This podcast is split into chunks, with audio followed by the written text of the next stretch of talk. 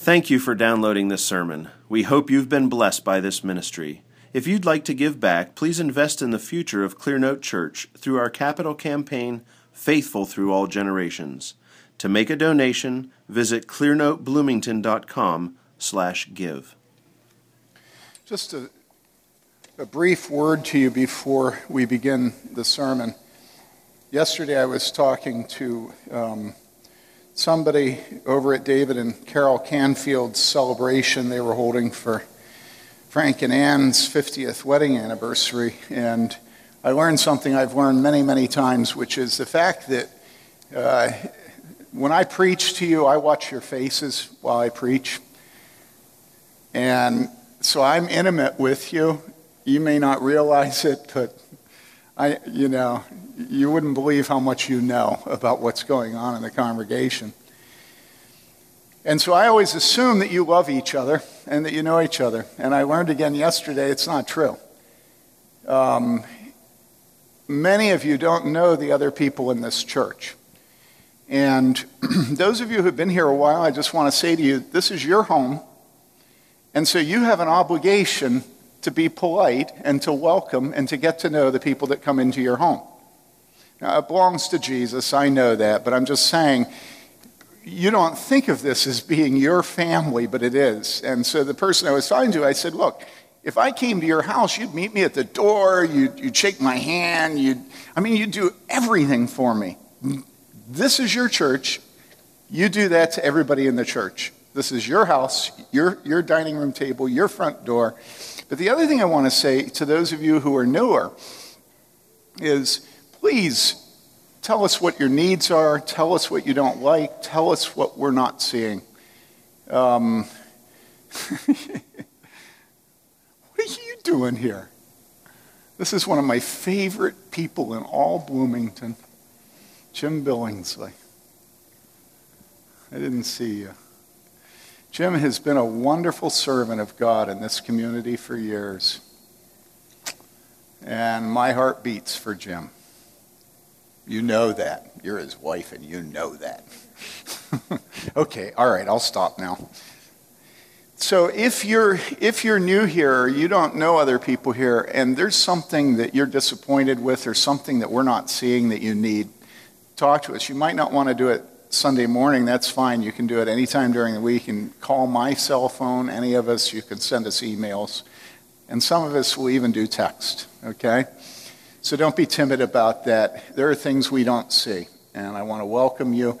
And afterwards, greet people and find people you don't know to greet, okay? A little bit of family business there. Now, please open your Bibles to the book of Psalms, the 6th chapter this time. You remember a couple of weeks ago we were studying Psalm 5, and it had a musical notation at the top. It said for the choir director, remember? And then it said for flutes, or I said it meant for wind instruments. Well, this one is similar. It has a musical notation for the choir director. So this is supposed to be given voice to. And so what our musicians did this morning of writing it in such a way that you were able to sing it, that's what this psalm is for. The people of God, the choir director, is to lead the people of God in singing this. It's not just to be spoken.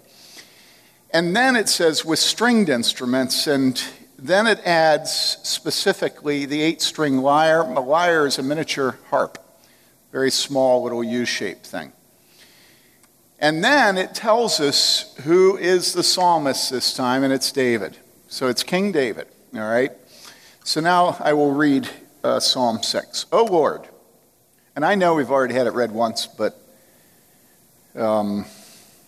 take certain chapters or books of Scripture and put them on your iPhone. So every time you get in your car or on the tractor, so that you learn a book backwards and forwards. You can't read Scripture. You can't read Pat the Bunny too often. So why not Scripture? So we'll read it twice, and we'll sing it at least twice. So we'll have this 4 times this morning. This is the Word of God, and it is eternally true. O Lord, do not rebuke me in your anger, nor chasten me in your wrath. Be gracious to me, O Lord, for I am pining away. Heal me, O Lord, for my bones are dismayed, and my soul is greatly dismayed. But you, O Lord, how long? Return, O Lord, rescue my soul. Save me because of your loving kindness. For there's no mention of you in death, and Sheol, who will give you thanks? I am weary with my sighing. Every night I make my bed swim. I dissolve my couch with my tears. My eye has wasted away with grief. It has become old because of all my adversaries. Depart from me, all you who do iniquity. For the Lord has heard the voice of my weeping. The Lord has heard my supplication. The Lord receives my prayer. All my enemies will be ashamed and greatly dismayed. They shall turn back. They will suddenly be ashamed. This is the word of the Lord. Isn't this a perfect statement of how we pray? You know, we don't go to God filled with ourselves, do we? We go to God filled with acknowledgement of our sin. We know that God is angry against sin, that God hates sin. You know, we love to quote scripture saying God hates divorce. But we're not so quick to say God hates sin because then everybody gets pulled in with the lasso, don't they? And so when we go to God and we see David here going to God and we see he starts his prayer, O Lord, do not rebuke me in your anger nor chasten me in your wrath. David is not saying that God is wrong to be angry with him. David is not accusing God of sin in his wrath. David's just like you. He knows that he deserves nothing good from God's hand. Right? And that's how we go to God in prayer. We know that anything good we get from him is against nature. You know, it just shouldn't be.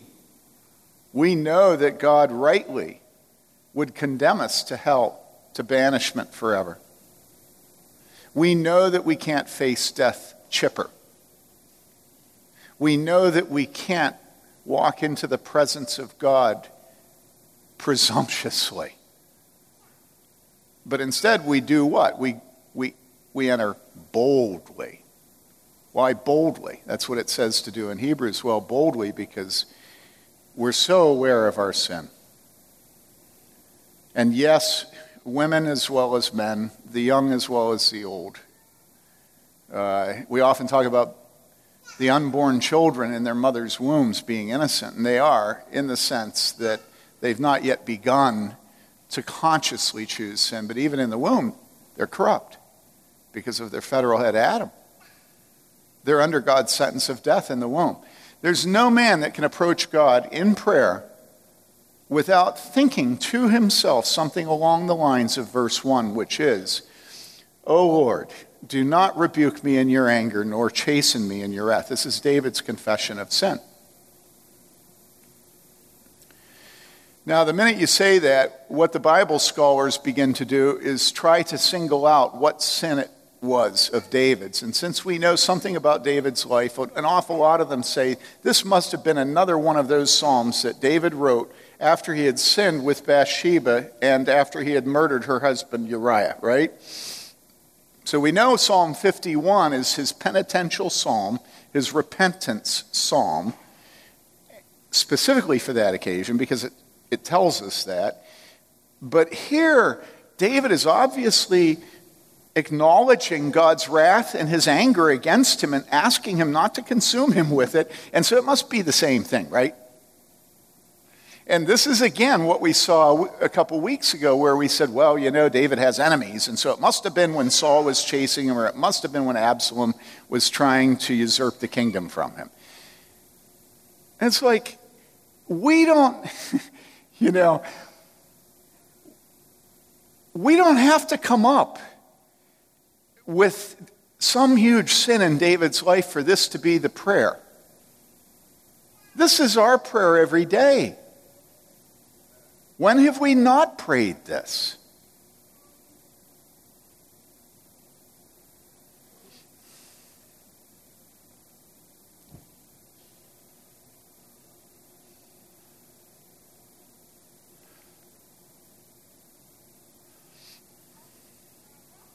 So you look at this and you think, here's a man who knows God. He knows the holiness of God.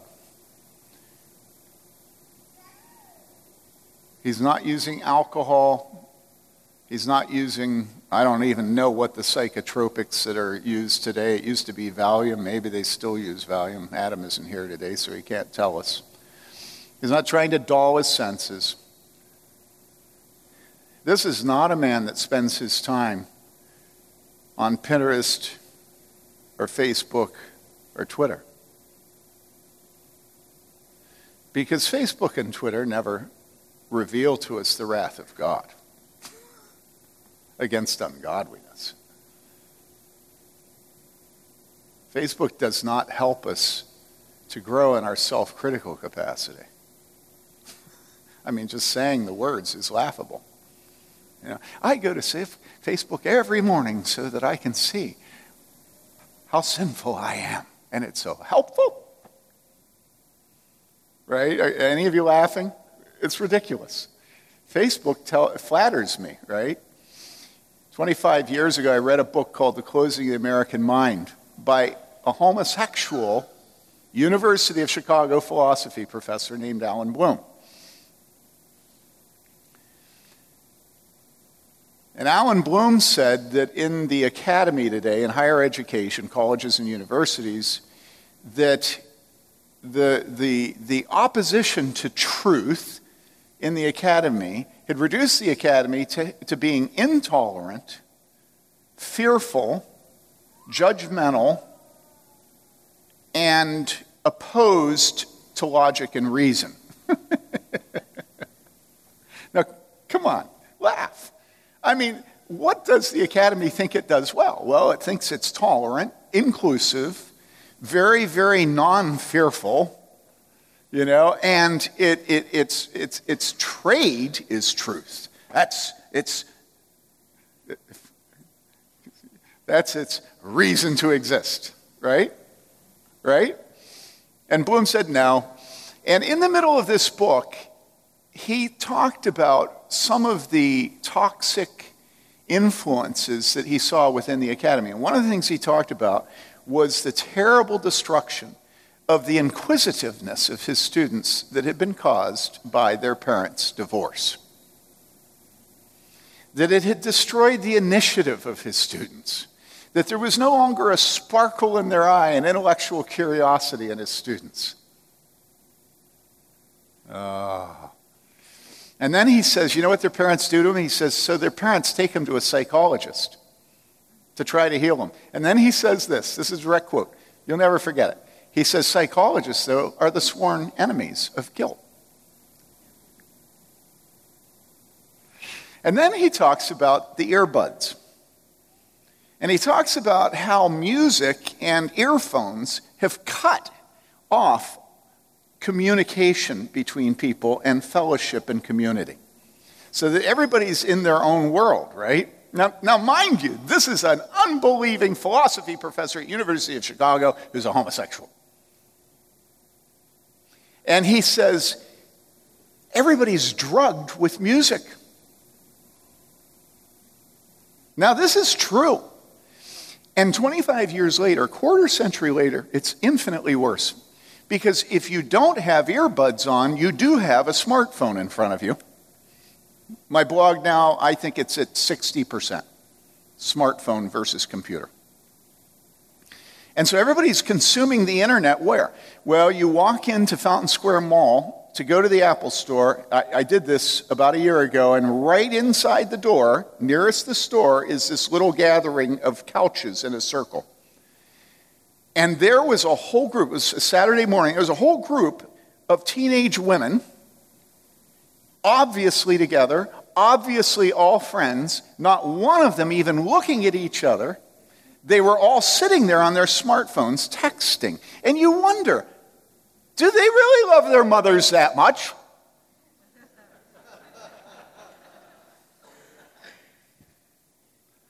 I mean, who are they texting? Each other? They're their friends. And this is our world. This is our world. There is no place that you can go and escape the noise of your music, of your Twitter feed, of your Facebook, and of everybody flattering you and telling you how great you are.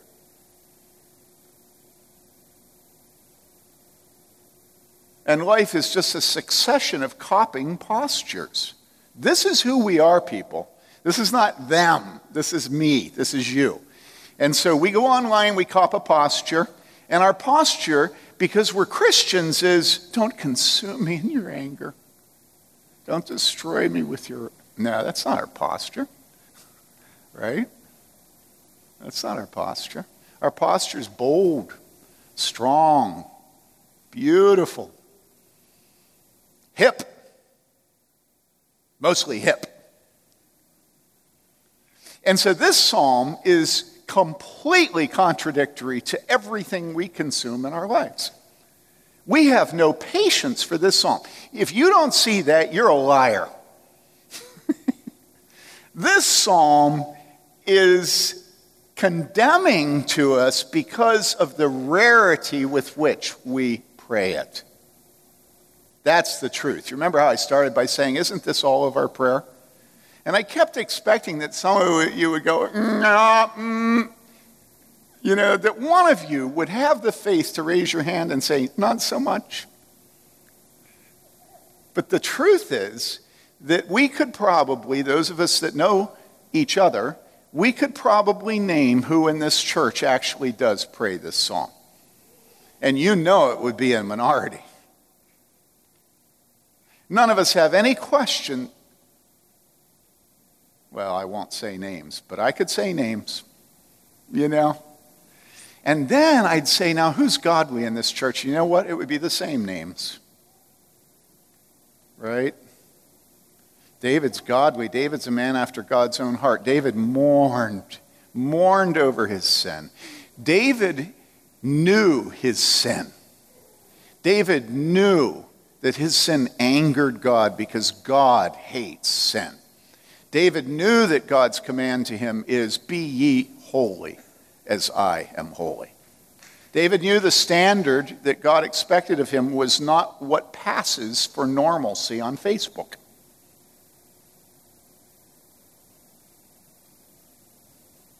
David had other standards in mind. Be ye holy as I am holy. And so when David went to prayer, he wasn't chipper. I mean, can you imagine a more ridiculous word to use about any psalm of the 150? Well, that's a chipper one. But isn't chipper the perfect word for Facebook? I mean, I don't know why they didn't name it chipper. Maybe Chipper Reed has a corner on it, I don't know.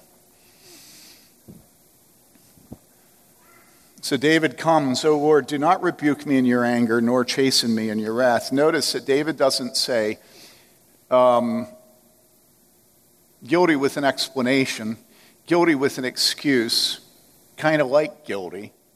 David isn't saying, O Lord, you know, like, sort of, you know, like, don't, like, as it were, you know, like, rebuke me in your anger. You know, like, chasing me in your, like in your, you know, like wrath. You ever notice that people do that? When people don't want to realize the weight of what they're saying, their conversation gets weighted with the word like. I was talking to a man who's in bondage to homosexual desire this last week on the phone. And in talking to him, there came a point where he was in play, you know, like in play, you know? And the minute where he was trying to weasel his way through a doctrinal issue that kind of seemed to be smelling like him needing to change his position, all of a sudden, his language was peppered with the word like. And so I stopped and I said, now stop right there. What have you just started saying every other word? I don't know, what? Well, you know, like.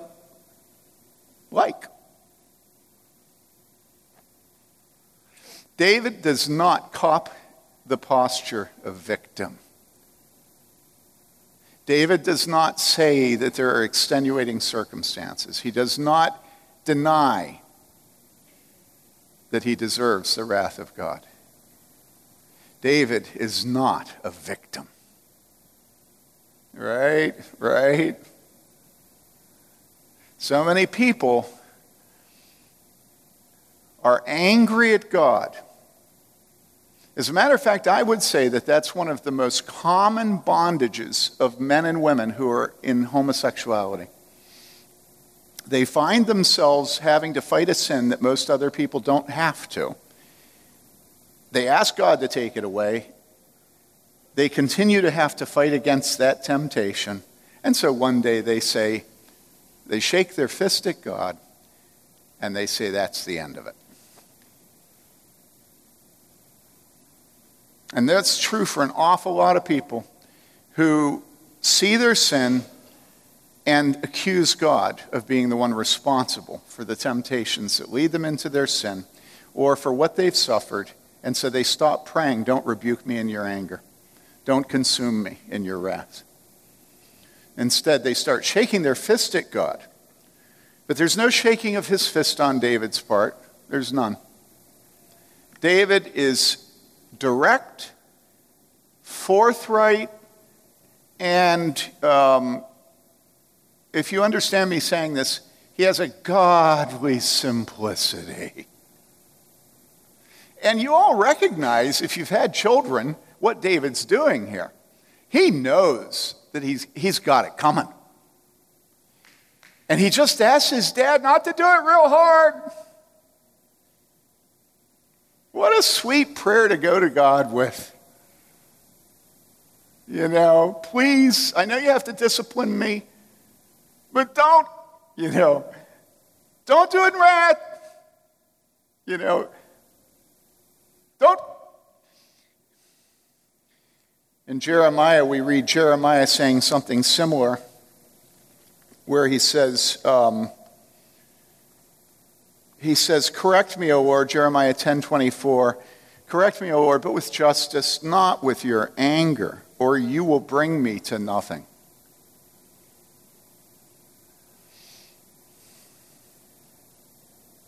Don't rebuke me in your anger, nor chasten me in your wrath. Verse 2, be gracious to me, O Lord, for I am pining away. The expression translated here, pining away, is, I think in the King James, it's, for I am very weak. And so what this means is that what the Bible scholars talk about is they talk about a flower that's on a very slender stalk, and it's dried up, and it's fading, and it's about to die. And so that's what we think of pining away. David is so weak that he's barely alive. He has no strength. Be gracious to me.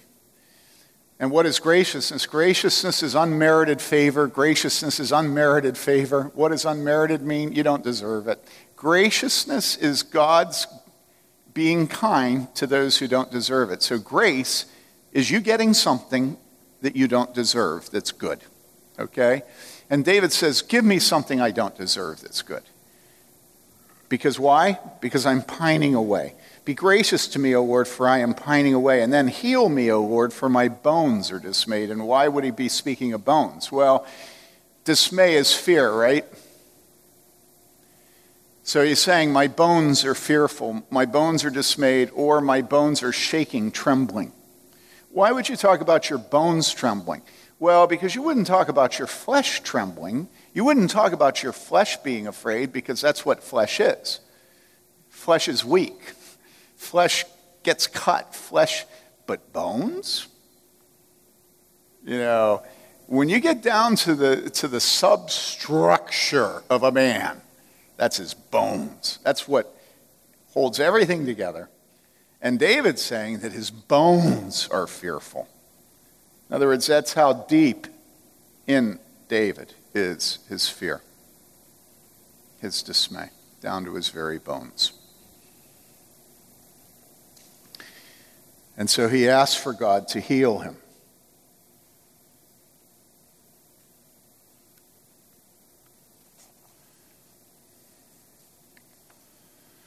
Then in verse 3, he says, "And my soul is greatly dismayed." And so in his description of what's going on with him, he's going from his body,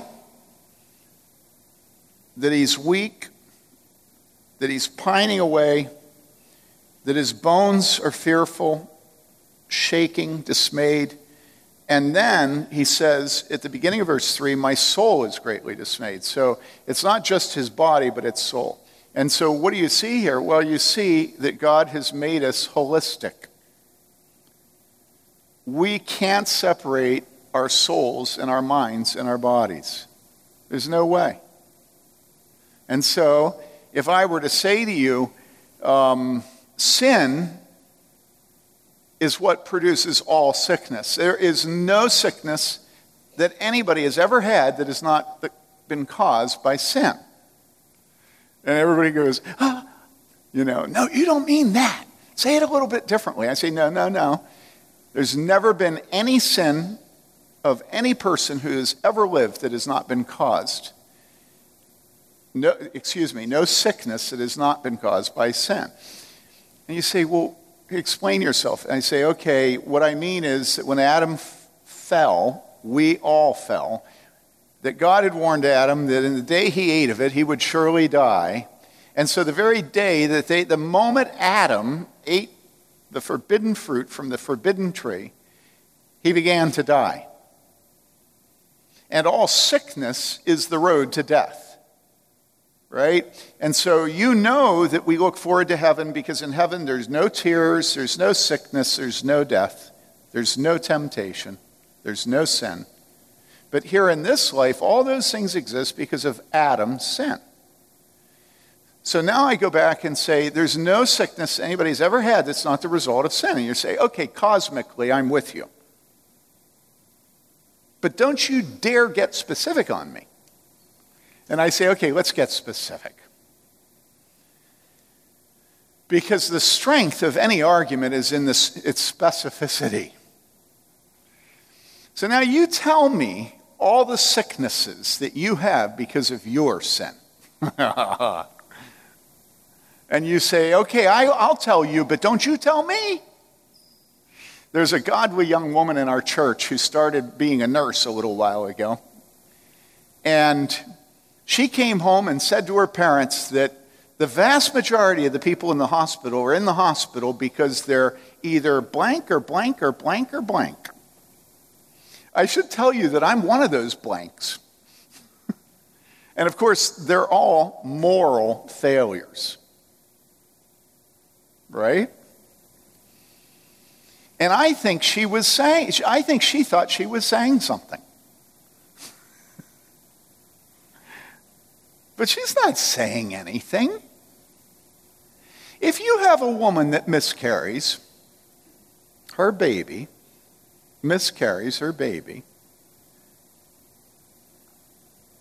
it not true that most of those women immediately have feelings of guilt? I know it's true, because I sat in a car one time with a bunch of women driving home from a presbytery meeting. That's when we had women elders. And I listened to them talk about their miscarriages, and I was as if I didn't exist. I was just driving Miss Daisies, you know. And little pitchers have big ears. And it was amazing, the spiritual pain and the guilt and the fears that all of them talked about in connection with their miscarriages. Now, were they right? Well, I think a lot of times God does deal with women. I mean, Satan deals with women in a way that he accuses them when they have miscarriages. It's an unbelievable, vulnerable time in the life of a woman. But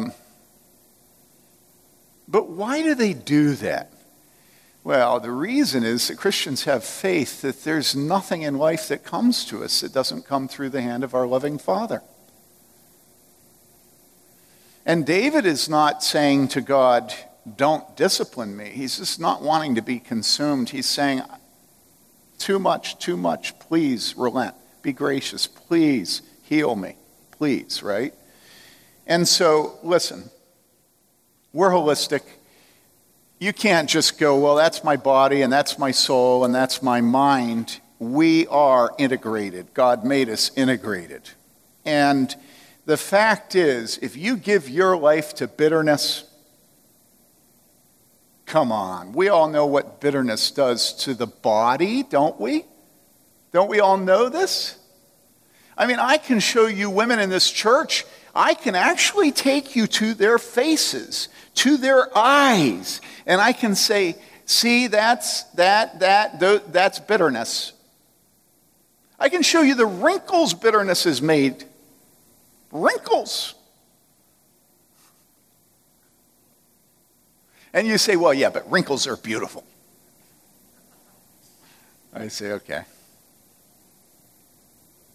Listen, David is not separating body, soul, and spirit here. I'm not saying they aren't separate parts, but he is showing that when we are under the burden of God's discipline, we get sick. This is what happens. We don't want to eat. When you've had horrible sin, have you noticed how you lose your appetite? It's just, and you can't sleep. You can't sleep. You vomit out of your body the sin. You vomited it out.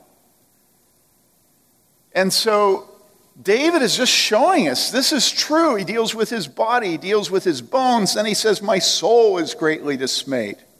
And then he stops and he says, but you, O Lord, how long? And that's really David's quit claim. That's his, I shut up.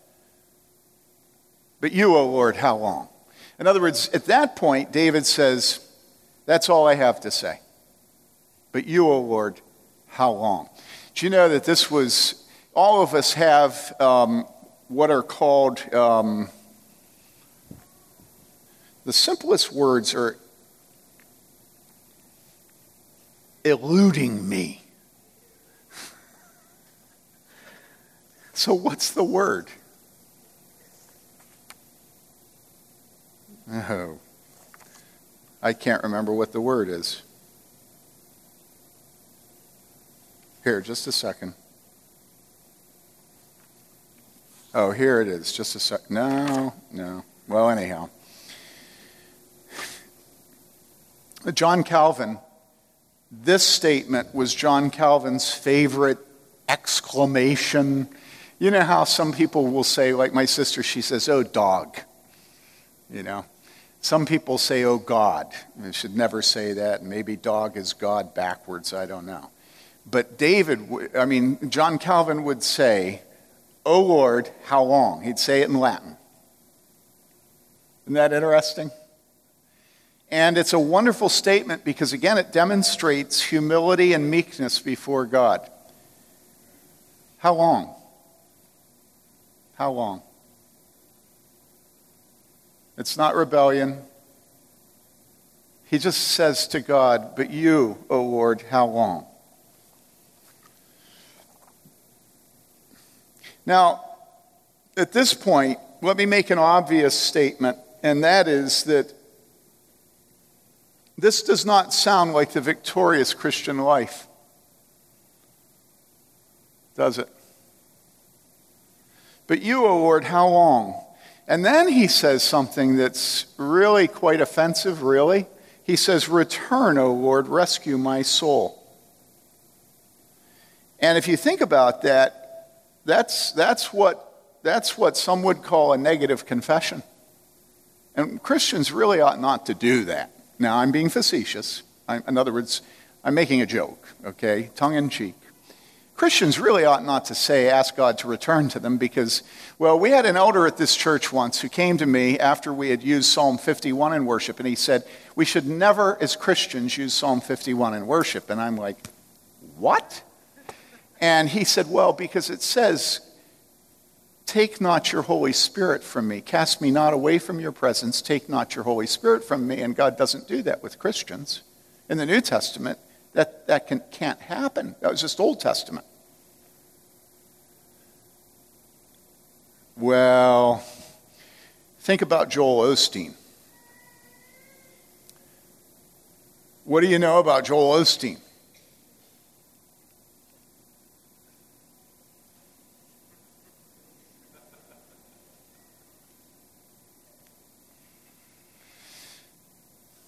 And you should always compare what you're reading in Scripture to what you normally think and live. Compare it to your friends. Compare it to the television. Compare it to your Facebook page. And so I think about Joel Osteen in Lakeland. And I think, what would happen if King David went into Joel Osteen's church there in Lakeland and he prayed this prayer?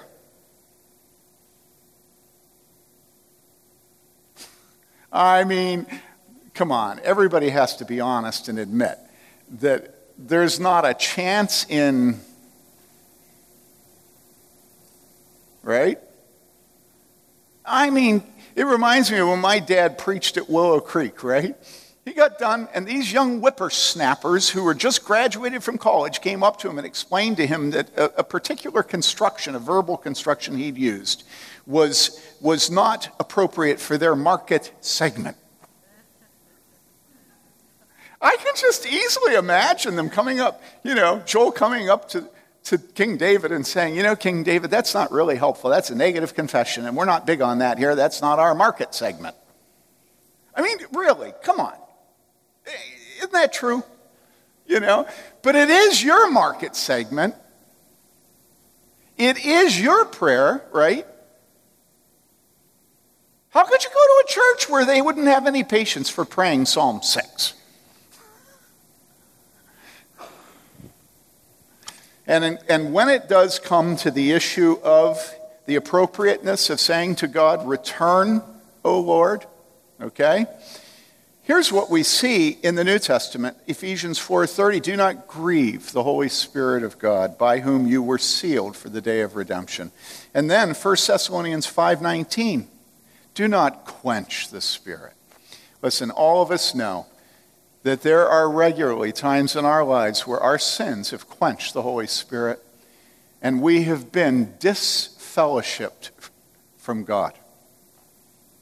There's not one of us here that denies that. That is a part of the victorious Christian life because that removal of God and His Spirit from us is what makes us hunger and thirst for Him.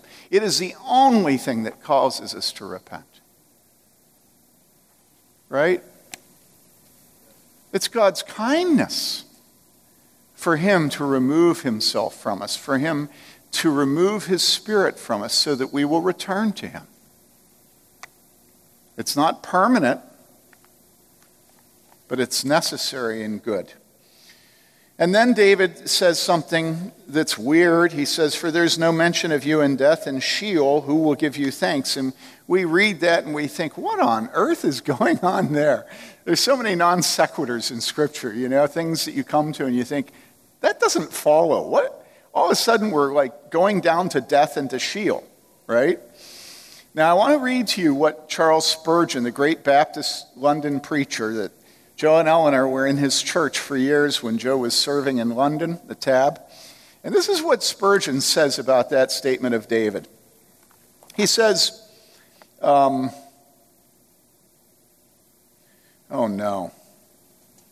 yes, good. He says, and now David was in great fear of death, death temporal, and perhaps death eternal. Now, if you could get away with asking the Lord to return at Lakeland, you could never get away with explaining that David was in fear of hell.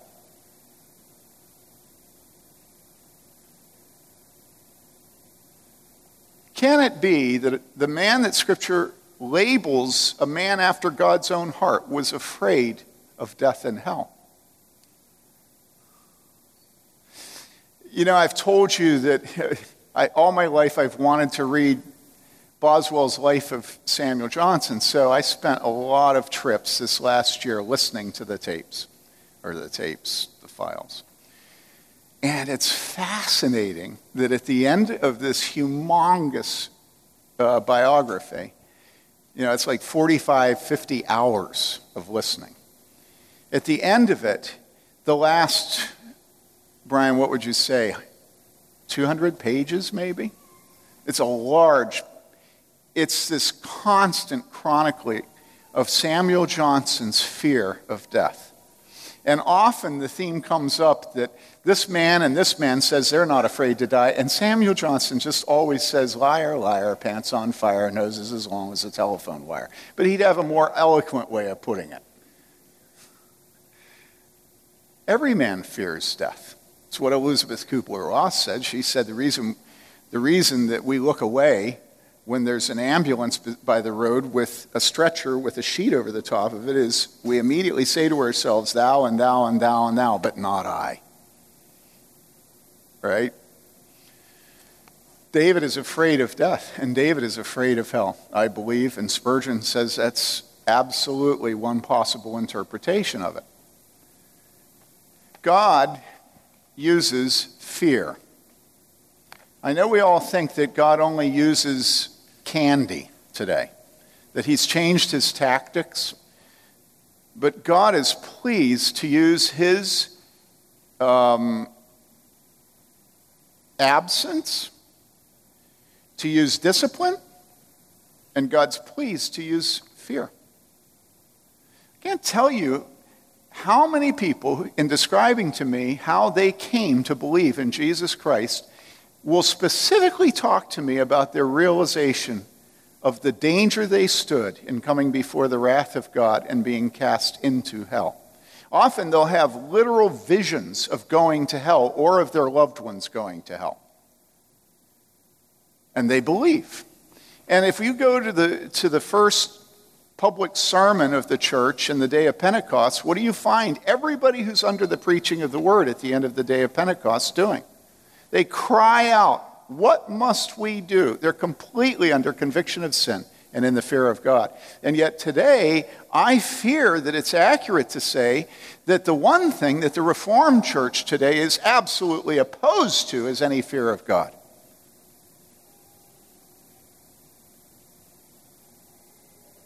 How have we gotten to the point where we think that Christianity is the absence of the fear of God? How have we gotten to that point? And so we read a verse like this where he says, for there's no mention of you in death and Sheol, in hell, who will give you thanks? And we think, well, that's like one of those blip moments, you know, where the computer's sort of got bad code.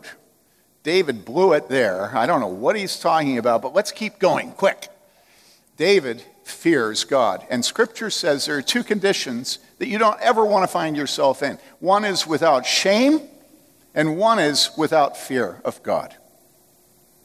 If you want to find in Scripture some of the most intense condemnations of wickedness, it is they have no shame and they have no fear of God. There is no fear of God before their eyes. David fears God. David is a man after God's own heart.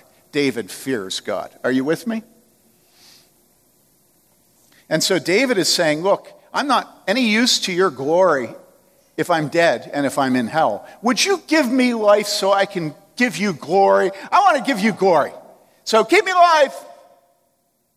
Don't send me to hell because I can't willingly give you glory in hell. My eternal suffering will glorify you. And you're all sitting there right now going, what? Yes, I said that. And that's what Spurgeon goes into in depth at this point. He says, it's not that you wouldn't glorify God in hell. It's not that those in hell don't glorify God. But it's that David's saying, it's my will to give you glory.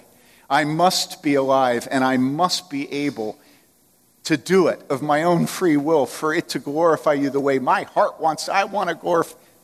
That's what's going on here. There's no mention of you in death and Sheol. Who will give you thanks? David wants to praise God. He wants to praise God among the living. He wants to glorify God. Now, he says, I am weary with my sighing. Every night I make my bed swim. So you again see the body matches the heart, right? That you cry, that your sheets just get sopping wet. You sweat, your tears. That's David. Every night I make my bed swim. I dissolve. My eye has wasted away with grief. About a year ago, you know, your eyes tell you how old you are. I don't know if you've ever noticed this, but about a year ago, all of a sudden, I got this huge floater in my right eye. And ever since then, you know, it's disconcerting. It's become difficult to read. It's become difficult to see at a distance because all of a sudden there's just the complete center of your eye is gone. You know, it's gone because there's something called a floater and they can't do anything about it. David says his sin and his suffering under the discipline of God has reduced him so that his eye has wasted away with grief. It has become old because of his adversaries. In other words, David is prematurely old because of his sin and his adversaries. Now, here come the adversaries. When I was a little boy, there was a railroad track at the foot of our There was a railroad track at the foot of our block, just down half a block from our house. And the railroad tracks ran across a very busy road on a trestle and then came to a park. And so I would go down to the railroad tracks as a little boy, and I'd hop on the train. And I'd ride it over to the park. And I didn't do it often, but I did it enough times to know that depending on how fast that train is going, you have to be careful because a train doesn't know you want to get on and slow down for you, right? So if you jump and grab the ladder, you know, and you best do it right because if you don't, you will die and the train won't cry, okay? And so, you know, if it's going too fast, you grab it, and it just about yanks your arm out of... Well, that's what's going on here, where David has us all soft, all agreeing that this is the prayer we want to pray, agreeing that this is our condition, agreeing that, yes, we have wet our couches and our beds with our tears so that they're sopping wet, that we are prematurely aged because of our sin and God's discipline of us, right? And all of a sudden... we grab the train, and here's what the train does to us. Depart from me, all you who do iniquity. And we're saying to ourselves, where did that come from? You know? I thought David was all plaintive and mournful and pleading, and now it seems like there's a little bit of the warrior here. You know, depart from me, all you who do iniquity. Isn't that weird? Where did that come from? He's having this intimate relationship with God, just laying himself out, saying, help, help, help. And all of a sudden, depart from me, all you who do iniquity. Where did that come from? Well, the answer to that is that David is so identifying himself with God. This word Lord, all caps throughout the whole text, is Jehovah. It is the name of God, all right? David is so identified with the only true God that the wicked hate him. And what do the wicked always do when a man suffers? This last week I was driving to Indy, and I looked over a field. All the vultures were circling. The vultures circle where a man is about to die. David is pining away, and the vultures come in, and they hate David because they hate God and because David belongs to God. And all of a sudden, David sees the vultures are starting to dive. They're going to take some pieces out of him. And he summons the strength to do what? Well, to put distance between him and the wicked. He's completely with God. The wicked hate him because he identifies with God. And so he summons himself just enough to say, what? Depart from me, all you who do iniquity. And David is a warrior. And then he says, for the Lord has heard the voice of my weeping.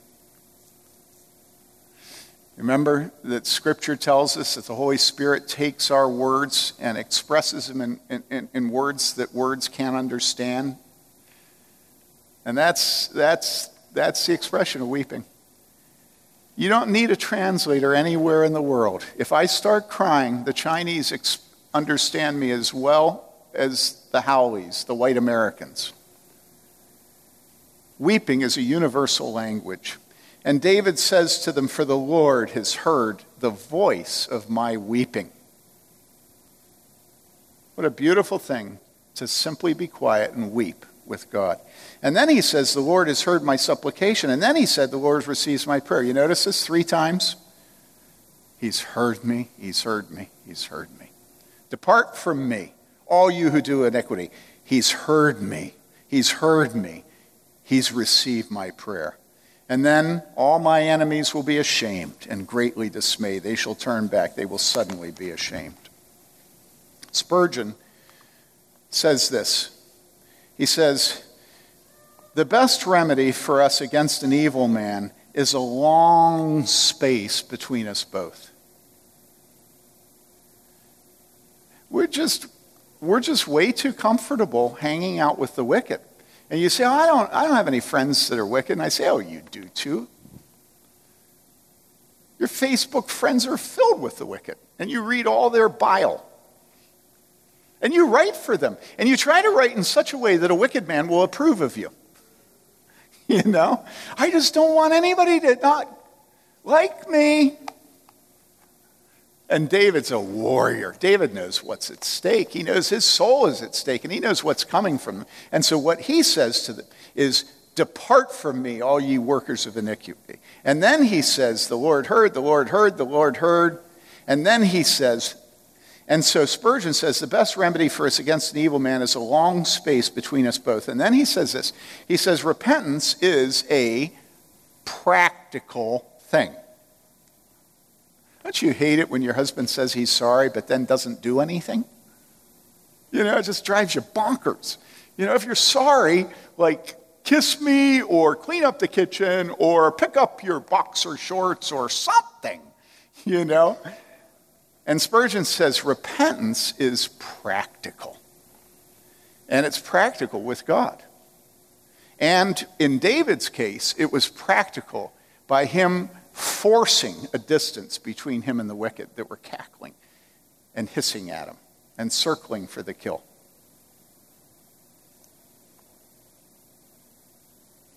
Then Spurgeon says this. He says, weeping is the eloquence of sorrow.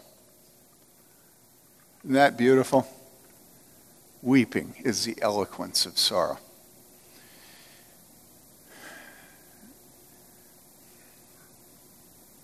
Have you ever heard, has anybody ever said to you that you need to do the work of mourning?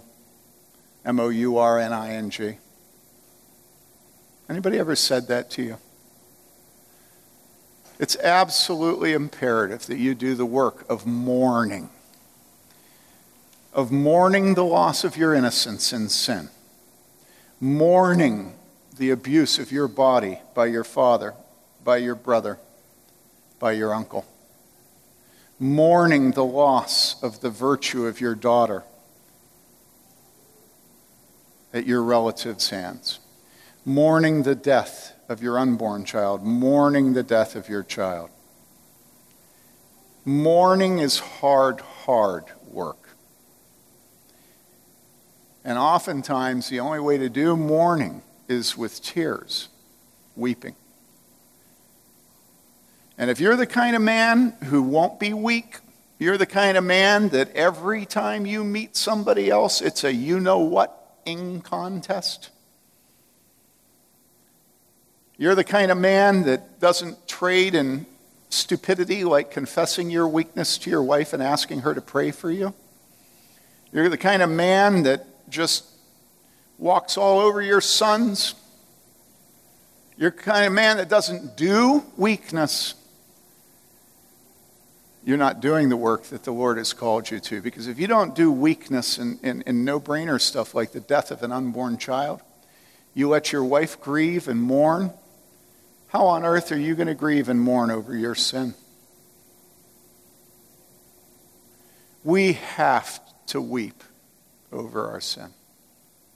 We have to. If you don't weep over your sin, you don't know yourself. You don't know yourself.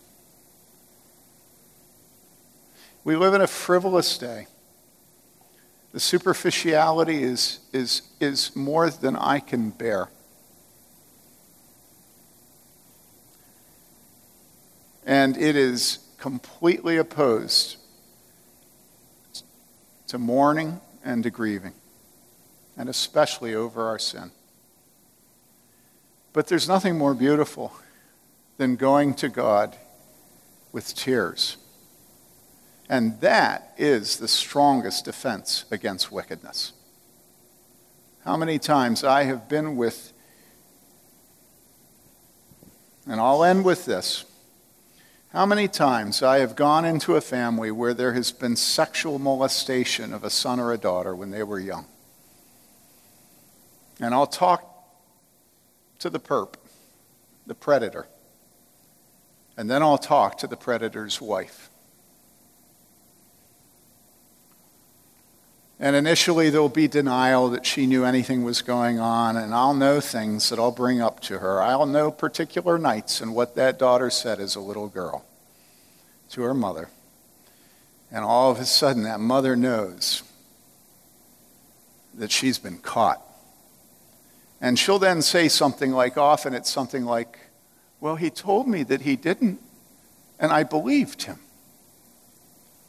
And then you say, well, what about this time with the babysitter? And the babysitter's father or mother called you. Well, but I talked to him, and he said. And what you realize is that she has not done her work of mourning. She hasn't grieved. She had a precious daughter. A precious daughter. Who was harmed, corrupted. And she chose to tough it out, stiff up her lip. By God, she wasn't going to cry.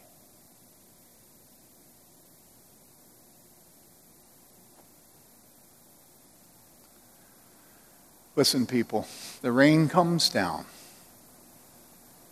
And it's the rain of the Holy Spirit. It's the rain of our tears. And we give ourselves to grieving. We're sinful. We live among sinful men. And so we cry. Don't you remember what it said about Jesus outside of Lazarus' grave? He was furious, angry, unbelievably intense. And then it says what? It says Jesus wept. I always say that the only thing that feminism has given men in the past century is permission to cry. And then I look them in the eye and I say, and I never needed it because my Savior cried. every true man cries. David, how about him, huh? Was he a man? Was he a man's man? Well, of course, yeah. Let's come to the Lord's table.